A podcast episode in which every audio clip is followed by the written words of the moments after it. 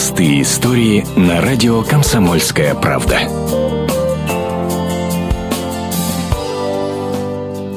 Житель деревни Тунгатарова Учелинского района Башкирии Шакирьян Ахмедшин вот уже два года в одиночку воспитывает шестерых детей. После смерти супруги он не стал, как ему советовали, сдавать малышей в интернат, а уволился с работы и стал домохозяином. Сам доит корову, печет детям пиццу и собирает их в школу. Свои они, свои дети. Вместе родились, вместе росли они. Как еще отделять их? Я говорю, нет. Первый год, да, тяжело было. Первый год можно волосы на голове было рвать. ему. Тяжело было, тяжело было.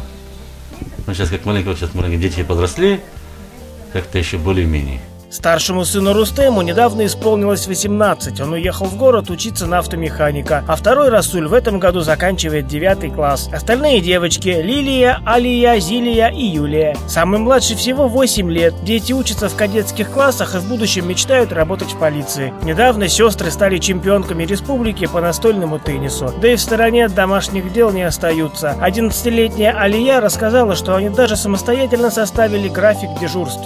Э, В один день кто-то моет посуду, во второй убирает зал, подметает полы, кушает готовит. Живет семья пока на пособие от государства. На всех получается около 30 тысяч в месяц. На бедность не жалуются. И машина есть своя, и компьютер с телевизором, овощи и мясо со своего хозяйства. Сейчас отец собирается устраиваться на работу. А вот жениться второй раз пока не думает. Детей надо поднимать. Простые истории на радио «Комсомольская правда».